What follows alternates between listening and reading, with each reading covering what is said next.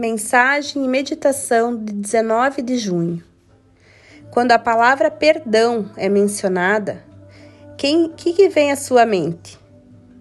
Quem é a pessoa ou a qual experiência que você sente que nunca esquecerá, nunca perdoará? O que é que te prende ao passado? Quando você recusa a perdoar, se agarra ao passado e é impossível para você estar no presente. Só quando se está no presente é que se pode criar o futuro. Perdoar é um presente para si mesmo. Isso liberta do passado, de experiências passadas e de relacionamentos passados, permitindo que você viva no tempo presente.